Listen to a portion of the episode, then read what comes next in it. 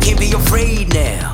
Put me on the stage now. I'm ready to rage now. I feel like an animal stuck in a cage and I'm ready to break out.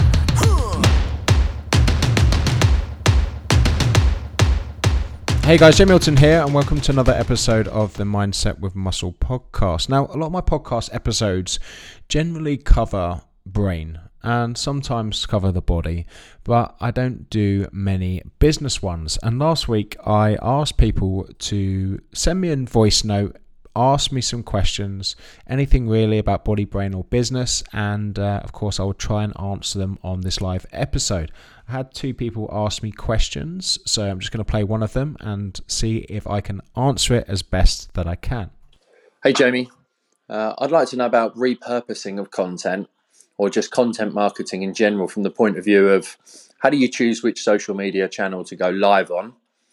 Uh, how do you then take content from that live and turn that into Instagram images? Is that you who's doing that, or have you got somebody else doing it on your team? You know, how do you manage the whole content creation versus the content repurposing, and who do you have doing what? Cheers, buddy. And that question is from Gary Das. Thank you for asking that, Gary. And obviously, a lot of people are very intrigued when it comes to content creation and repurposing. So, how do you know when to go live? I think the common sense answer to that would be to look at your insights. If you go onto Facebook and you look under your insights, it will actually tell you at the times where your audience are most engaged, as in most people are online. And it does it with Instagram too. In fact, if you actually go to Google, and you type in Facebook Creator Studio, this is really much, you know, this is a lot of the insights that you're going to see both on your Facebook page and you can pull in your Instagram page. It will tell you everything that you need to know about your audience. And the common sense way to do that, of course, is to go live at the times when, you know, they're the busiest.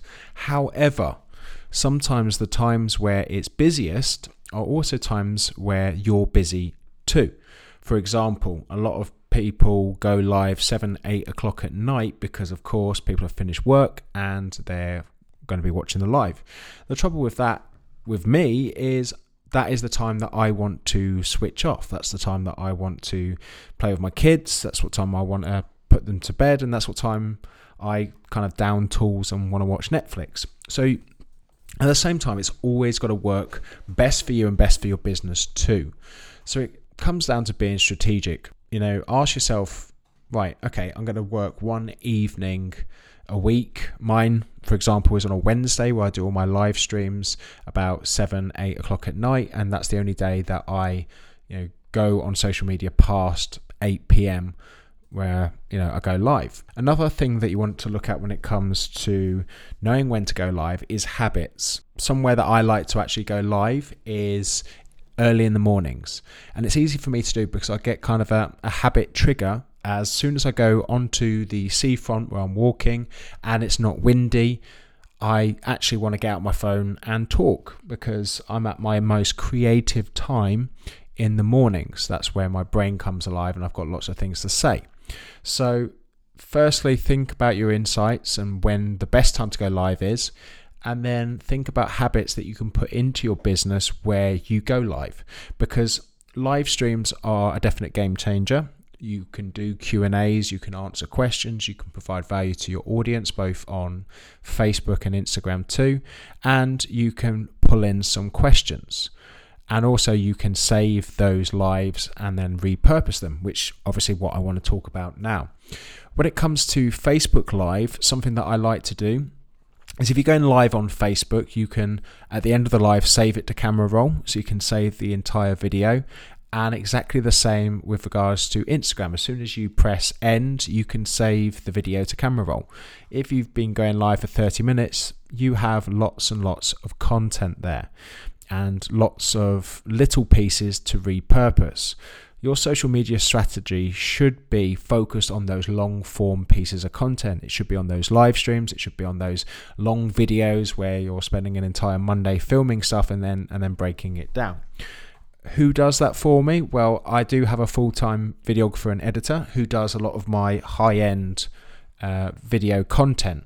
When it comes to micro content, however, that's something that I very much do myself because I can do it a lot faster because I've said the things and I can get straight to the point and the things that I want to talk about. But in the near future, of course, I'll be taking more people on board to understand what it is that I'm looking to do and do that. So who does that um, from a filming perspective is my you know videographer, and who repurposes that is myself and uh, the rest of my team, as and when they can kind of pull it off me. One of one of the biggest things that I've struggled with a lot is that whole you know kind of delegating things onto somebody else, especially when you enjoy not only you know filming content but editing it too. So my advice for you, Gary, is choose a platform where you have the biggest engagement and the best audience at the best time. Be consistent in going live. I would say maybe on a Monday, a Wednesday, and a Friday, or even you know commit to once or twice a week, say Monday and a Wednesday, and then have a plan of action for those lives so you are already thinking about repurposing the content. That can be I'm going live on Monday to talk about the five things that blah blah blah blah blah.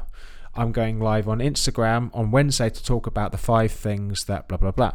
If you come up in your head with a plan of action for it, not only is it going to be a more valuable live, but you're going to be able to repurpose that content into micro content too. And if you want to learn how to do that yourself, of course, hopefully you are on my mobile video mastery. If not, if you just go to mobilevideomaster.com, you can obviously download and start using that course. That will be a massive game changer for you repurposing your live streams and your long form content. So, hopefully, guys, some of that made sense. And I think the main takeaway for you is to have a plan of action on what long form content you're going to create on a weekly basis, and of course, how you're going to go about having a theme each day for your content and repurposing that on your socials. Okay, so the next question is from Matt King. Hi, Jamie. It's Matt King here. Uh, I'm just about to start my own podcast uh, in order to grow my social media following. Um, it's all to do with uh, internal business culture, how internal systems develop and processes develop, and how that affects companies' cultures and uh, the people within it. Um, my question is how do you decide which podcasts you're going to guest on? And finally, would you guest on my podcast in the new year? Um, great work. Speak to you soon. Hey, Matt. So, great question. How do I decide what podcast to go on? My my strategy for going on podcasts usually depends on whether I want to do the podcast or not, whether I feel like I've got something to talk about or not, or whether I think it's going to be good for business or I like the person. A lot of the podcasts that I do go on most of the time is because I've been asked nicely and they fit in with what it is that I want to talk about. Um, and I think it all comes down to how that person approaches me with regards to asking to come on the podcast. Something that I really hate um, a lot is, you know, there's a few people out there that have sent their secretary or PA um, to email me to say that I think there's some synergies between my uh, boss and, and your podcast that I think it'd be a good idea to go on. And I hate that because I think that nobody is too busy if they want to come on a podcast to just reach out on Instagram and have a chat and just say, hey, you know, this, that, and the other, if there's any, any value that I can bring to your audience and vice versa. And same, I think, with regards to appearing on a podcast. If someone just asks me nicely, says, hey, I'd really like you to come on the podcast, um, it's about this, this, this, my audience is this, and, you know, I'm asked nicely and I've got the time and I want to do it, then um, that's how I decide to choose it.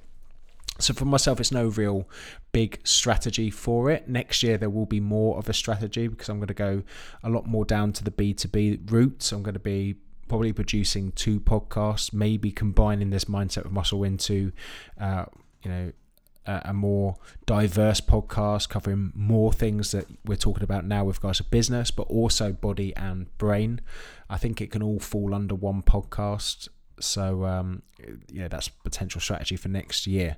So kind of my answer to that for myself is it's quite sporadic, but you've got to make sure that you know, if you are wanting to get out there more, it's getting on more podcasts, it's talking about things, it's having a certain style and, and making those improvements. And, you know, collaboration is definitely the key to get more ears listening to what it is that you're saying. And, you know, prime example now, you're, you're on the Mindset Muscle podcast, all because you know, yourself and Gary took the initiative to ask me a question and got on there. Anyone had the opportunity to do it, uh, but you have managed it. Um, because of that, and because you asked a great question, um, I'll be more than happy to come onto your podcast in the new year. So, hasn't really answered your question per se. I'd say you do need a strategy, probably better than mine.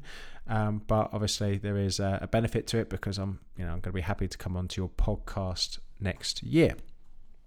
So there you have it, ladies and gents. A bit of a short and sharp podcast this episode. However, some great questions asked. And what I'm going to do is I'm going to put a link in the show notes to get you to ask me some more questions. The next one that I want to do is all about mindset and motivation. So if you have any questions whatsoever on mindset or motivation, then just click on the link I'm going to be adding it to to my Instagram and Instagram stories. Ask me a question, and you could be appearing in the next Mindset with Muscle episode. But I finish every podcast with the same quote, and it's what you put in your body affects how you look and how you feel, and what you put in your head affects what you think and what you do. And today, you have been filling your heads with me, Jamie Alderton. Thank you ever so much for tuning into the Mindset with Muscle podcast, and I'll see you in the next episode time. None of you people can tell me to stop. My town, my crown. We know what it takes to be reaching the top. We reaching the top. We reaching the top. We know what it takes to be